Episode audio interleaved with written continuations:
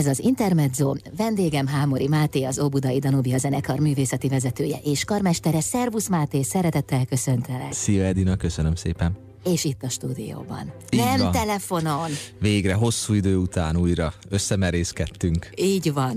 Mert hogy ez a helyzet. No meg az, hogy ti egyébként készültök, hiszen szombaton a Zeneakadémián léptek majd fel. Ez egy különleges esemény lesz, Máté. Igen, persze minden koncert valahol különleges. Hát Ez jó, több- ez igaz. Igen, ez tényleg azért különleges, mert most az egyik legkedvesebb projektünknek lesz ez a, az, a második alkalma, amikor gyerekekkel fogunk együtt játszani. Te tudod rólam, hogy a szívem csücske a gyerekek és a gyerekeknek való zenélés. Hát annál már csak egy jobb dolog van, amikor velük együtt lehet zenélni.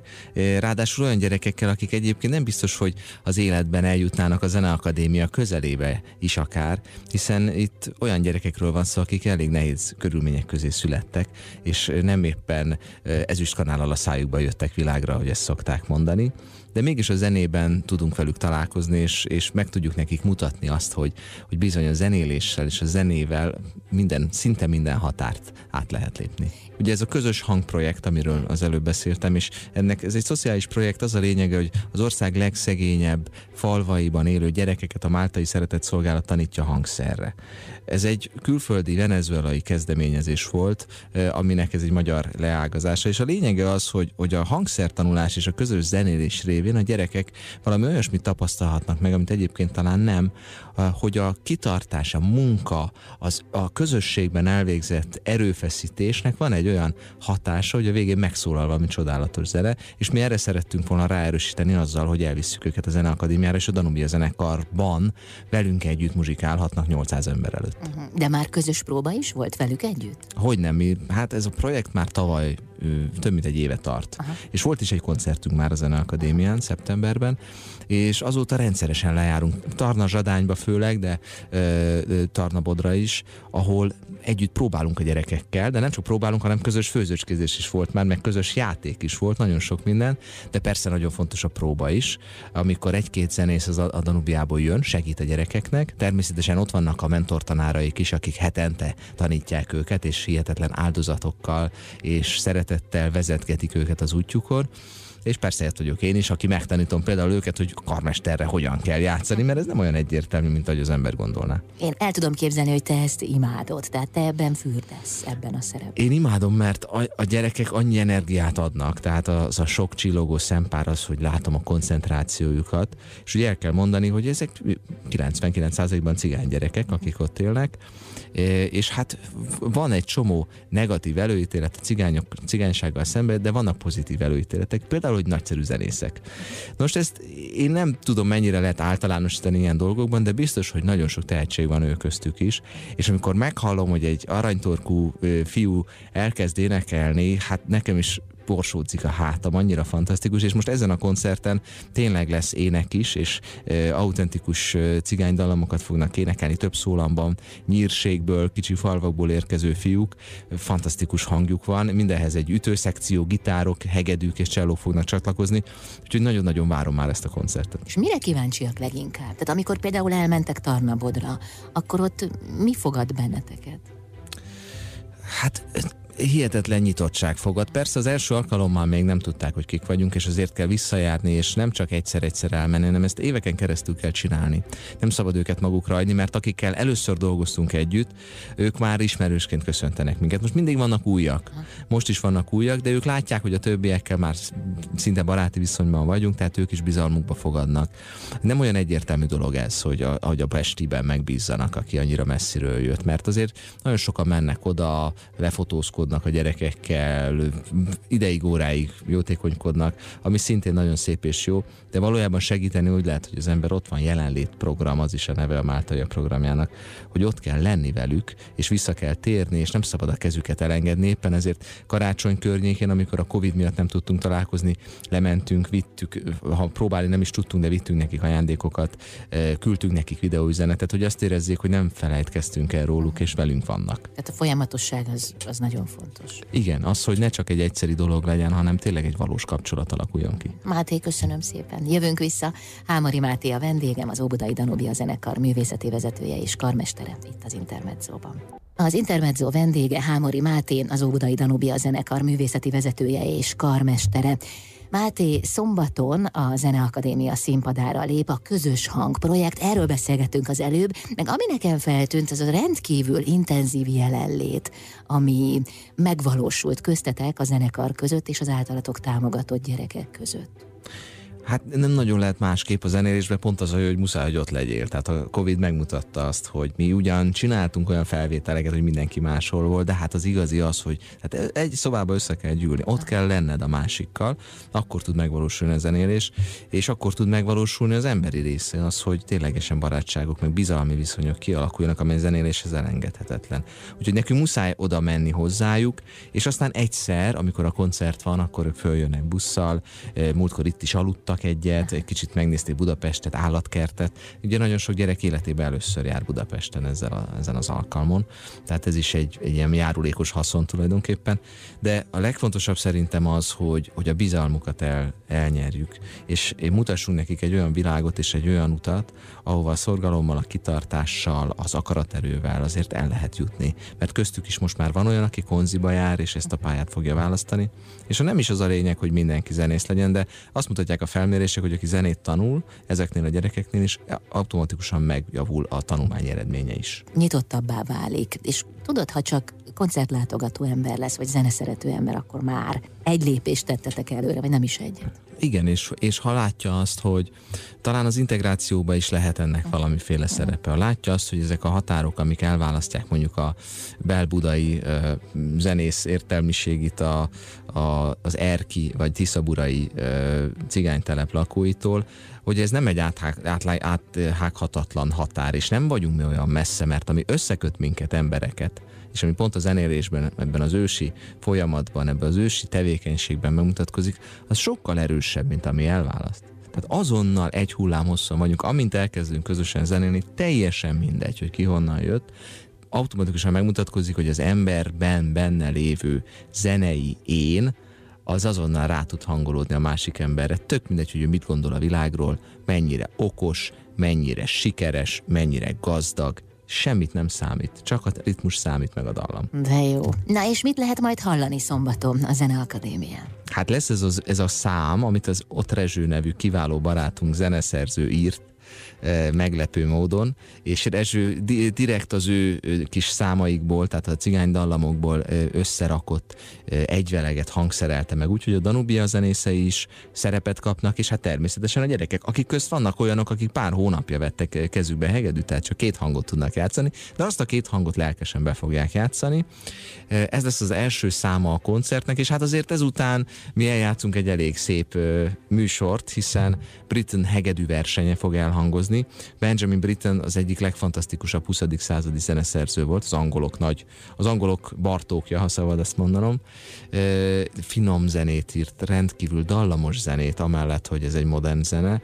Ez a hegedű verseny pedig iszonytatóan nehéz, amit persze a közönségnek nem kell hallania, de azért is játszák talán ennyire ritkán, hogy koncertteremben szinte soha nem lehet hallani, mert olyan nehézségeket támaszt a szólistának, aki most ezen az estén Pusker Júlia lesz, aki történetesen éppen Londonban él egyébként. De most hazajön erre a koncertre. Nagyon bízom benne, hogy hazajön erre a koncertre, és eljátsza velünk a brit. Az elég problémás lenne, mert nem sokan játszák ezt a hegedű versenyt. Ritkán lehet hallani, ezért is kuriózum ez a koncert és hát picit kuriózum persze a másik mű miatt is, ami a zenekaroknak az egyik ilyen Tour de Force darabja, a legnagyobb kihívást jelentő darabja, Richard Strauss Hősi Élet című szimfonikus költeménye, ami bár nagyon hősies a címe, de nem annyira a hősiességről, mint sokkal inkább a szerelemről szól. Meg vagyok lepve.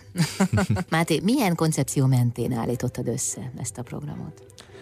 A koncepció mostanában leginkább a zenekari építés és a közönségépítés mesdjéje mellett ö, mozog. Ezt, Ze- hogy érted? A, ezt úgy értem, hogy a zenekar építésben nagyon fontos, hogy milyen műveket, milyen sorrendben játszunk el, és nekem még Kocsis Zoltán mondta, amikor nálunk vendégeskedett, még megkérdeztem, hogy na hogyan csináljam, és hogy jó a zenekar építés, és azt mondta, hogy nagyon fontos, hogy játszunk Riás Strauss minél többet És most már értem, hogy miért mondta ezt Richard Strauss, aki egyénileg olyan feladatokat ad a, a hangszereseknek, ami szinte lejátszhatatlan, de mégis nagyon hangszerszerű, és az egész zenekarnak annyian kristálytisztán áttetszően kell szólni, hogy a közönség ne azt érezze, hogy egy halandzsát kap a fejére. Úgyhogy minden évben azóta, hogy Kocsis ezt mondta, játszunk valami Richard strauss de azért ettől függetlenül, hogy úgy mondjam, nekem is a szívem csicske Richard Strauss, mert gyönyörű szép zenéket írt. A közönség építés pedig az, az arról is szól, hogy ne csak a legnépszerűbb vagy a legismertebb számokat vegyük elő, hanem egy csomó olyan remek művet, amit egyébként nem lehet hallani, ilyen a brit nagyon-nagyon ritkán játszanak, és szeretném a közönséget bevezetni ezekbe a nem is annyira rejtett csodákba, ezt a mi közönség most már megszokhatta, van, aki ezt nem szereti, az mondjuk lehet, hogy lemorzsolódott, viszont van, aki vágyik az izgalmakra, és egy kicsit nyitottabb, és ők viszont el is várják azt, hogy meglepjem őket időről időre. És ebben nem is csalódnak. Nem. Máté, köszönöm szépen, jövünk vissza, hiszen rengeteg projektetek van még. Hámori Máté a vendégem, az Óbudai Danubia zenekar művészeti vezetője és karmestere itt az Intermedzóban. Az Intermedzó vendége Hámori Máté, az Óbudai Danubia zenekar művészeti vezetője és karmestere, aki itt, nem is tudom, dirigál velem szemben. Kényszeresen mozgatom a kezemet. Nem volt elég még a próba délelőtt az az öt óra, amit végig dirigáltam. Muszáj neked is dirigálnom valamit. De nagyon jól csinálod. Ezt 0-24-ben? Nem, hát szerintem meg is örülni a feleségem, ha otthon is ezt csinálnám. Addig van, hogy lemerül az aksi, és akkor abba hagyom. Aha, ezt várja a család otthon. Ezt várja a család, nem, illetve a kislányom az, az olyan mértékben rám telepszik, mikor hazaérünk, és akkor le kell vele ülnöm játszani, hogy ott már nem marad energiám erre, ott a létfenntartás a cél. Miután leültem a plüssállatokkal orvosost játszani. De azért az jelent némi menedéket számodra, nem? Abszolút, abszolút. Le kell menni alfába, tehát vissza kell venni ezt az, ezt az energiaszintet, mert akkor az összes állatnak valami halálos betegsége van, de mindegyiket változatos módokon megműtjük uh-huh. panda doktorral, uh-huh. és akkor a végére meggyógyulnak. Én pedig annyira elfáradok, hogy azonnal el tudnék aludni. és aztán másnap kezded előről a dirigálást. Az zenék, az a részekkel így van. Máté, neked missziód az, hogy a gyerekekkel megismertesd a zenét, és a zenét közel hozt hozzájuk. Most alakult egy új zeneoktatási platformotok, Énekút címmel. Ennek mi a jelentősége, mi a lényege? Hát a kiinduló pont az az volt, hogyha most te belegondolsz, vagy bárki belegondol az énekóráiba, hogy milyen volt neki az általános iskolában, vagy most milyen az általános iskolában az énekórája, van, aki azt fogja mondani, hogy fantasztikus volt, de a többség sajnos azt fogja mondani, hogy hát nem volt ez életek legjobb pillanata az, amikor énekórára kellett menni. És nem biztos, hogy a tanárok hibája ez, hanem, hanem talán nem annyira van kitalálva, hogy hogyan vezessük végig a gyerekeket, vagy hogy szerettessük meg velük a zenét, hiszen kell zeneírás, olvasást tanítani, zenetörténetet kell tanítani, csomó mindent bele kell préselni abba az egy énekórába, ami nem fér bele. Mi azt gondoltuk, hogy az énekórának az lehetne a célja és az értelme, hogy megszerettesse a zenét a gyerekekkel egészen forradalmi gondolat. Tehát ennek érdekében létrehoztunk egy olyan online platformot, ami gyakorlatilag videókra, egyrészt az általam készített ilyen 5 perces énekórákra, online énekórákra, amik a Covid idején indultak el, másrészt a zenekarunknak a rövidebb, hosszabb, klasszikus zenei részlet, videó részleteire építve komplett óravázlatokat ad a pedagógus kezébe. Tehát úgy kell ezt elképzelni, hogy van egy csomó téma, amik nehézség szerint be vannak osztva, öt nehézség, ott a, nem tudom, a sárkánytól a, a nem tudom, a maci, különböző nehézség, méretű óravázlatok, amikben több videó szerepel, és a videók mellett van egy leírás is, hogy milyen feladatokat javaslunk, vagy mit érdemes elmondani a videókról, mit érdemes esetleg kikérdezni utána a gyerekektől, és akkor például van egy óravázlat, ami a hegedűről szól. Ott, ott van hegedűverseny, van vonós négyes, van egy pici zenetörténet, van benne kortársmű, van benne barokkmű, tehát nem zenetörténetileg haladunk, hanem témák szerint haladunk,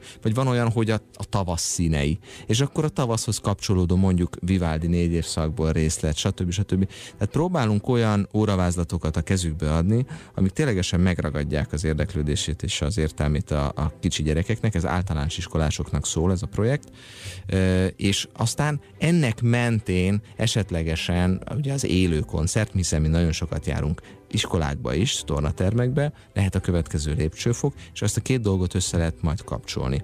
Ebben az évben teszteljük ezt az énekút.hu című alkalmazást, nagyon sok iskolával, tényleg Dunántúltól elkezdve Kelet-Magyarországon keresztül nagyon sok iskola beszállt ebbe, és a tapasztalatokat leszűrve én nekem az a vágyam, hogy jövőre ez, ez országossá tudjon válni. Tehát ez egyfajta sorvezetőként szolgál a, a tanárok, énekoktatást vállaló szakemberek számára, amit ti összeállítottatok? Igen, ezt úgy kell elképzelni, mint egy online stream szolgáltató Aha. oldalt, Aha. ahol ö, te belépsz, mint tanár, ö, regisztrálsz hozzánk, jelentkezel, el, és, és egy csomó óravázlatot feldob neked, tematikák szerint. Te kiválasztod, hogy te milyen témával szeretnél menni az adott osztályjal, és azt ö, kivetíted, ö, vagy egy okostáblára, vagy egy kivetítőre, vagy ha olyan az infrastruktúra az iskolában, mindenki a saját kis tabletjén nézheti, fel is adhatod, el tudod küldeni a gyerekeknek online a feladatokat, ők meg tudják otthon újra nézni a videókat és hallgatni, sőt, lehetőség van arra is, hogy szolfés feladatokat adjunk ki írásban, hiszen van egy olyan program, a szolfi.hu, amit integráltunk ebbe az énekút.hu-ba, ahol föl lehet adni, és nem kell írni, hanem a gépen meg lehet oldani a feladatot, ami egyébként már nagyon sok, az online oktatásnak hála, ugye nagyon sok tantárgyból már teljesen működik. Ez nagyon jó, de az meg pláne, hogy lehetőség van a személyes találkozásra is a gyerekekkel, hiszen azért ott van a lényeg. Így van, hát mi nekünk elég nagy bánatunk volt az, hogy a Covid alatt a megszokott iskoláink nagy részében nem tudtunk elmenni. Egyszerűen akkora volt a terhelés rajtuk is folyamatosan, hol a pedagógusok estek ki, hol a gyerekek estek ki, hogy teljesen megértettük azt, hogy nem tudtak minket fogadni. Most is mentünk volna pár nappal ezelőtt, és le, lemondták az iskolák a Covid helyzet miatt. Tehát nagyon várjuk, hogy újra mehessünk, de addig is, amíg nem tudunk menni, valamennyire ez azért ez az énekút.hu, ez tud minket pótolni. Titeget nem lehet pótolni, sehogy sem. Vártam, hogy már elmond, hogy csak élőben az igazi a Danubia. És ez így van. Jövünk vissza Hámori Mátéval, itt az Intermedzóban. Szombaton lehet benneteket hallani a Zeneakadémián, és látni is. Hát mondjuk neked a hátad leginkább. Hát igen, de az is nagyon érdekes egyébként. Azt mondod? Nem tudom, sose láttam a hátamat így élő egyenesben, de de igazából mindegy, mert a karmester a hátával is érez annyit, mint más az elejével. Tehát én érzem a közönségnek a figyelmét, vagy az unatkozását éppen a hátammal, úgyhogy végül is nem számít, hogy szembe vannak, vagy nem. Ezt a képességet kifejlesztetted magadban, vagy pedig gyerekként már ilyen voltál, hogy hátulról mindent érzékeltél? Ott voltak az antennáid. Igen, nem, annyit csúfoltak a hátam mögött, hogy nem, nem erről van szó, hanem, hanem valahogy kialakul ez. Hát ugye mi nekünk a közönség az első, és annyira kíváncsi vagyok, annyira akarom tudni, hogy ők velem vannak-e, figyelnek-e, benne vannak-e a flóba, vagy nem, hogy az ember valahogy plusz energiákat mozgósít, és akkor tényleg érzed a hátadba, hogy ez most működik, vagy nem. Hát évek alatt azért ez kialakul. Hát ez nagyon intenzív jelenlét kell hiszem. Hát ott kell lenni, igen, hogyha csak úgy lealibizem, lekutyaúszom a koncertet, akkor nem biztos, de akkor valószínűleg a figyelem se olyan a közönség részéről. Aha. Az előbb a közös hang projektről beszélgettünk, melynek keretében szombaton a Zeneakadémián lehet benneteket látni, de hát közben jön a Beethoven projekt is. Ez egy nemzetközi visszhangot kiváltó kezdeményezése a zenekarnak. Igen, a Beethoven projekt a másik ilyen szívem csücske, vagy szívünk csücske. Ez a Beethoven év kapcsán 2020-ban indítottuk el, és az volt az alap kiinduló pont, hogy, hogy hogy tudnánk azokhoz az emberekhez, akik egyébként Beethovenhez bizonyos szempontból nagyon közel állnak, a siketeknek és a hal, nagyot hallóknak közel vinni a zenét.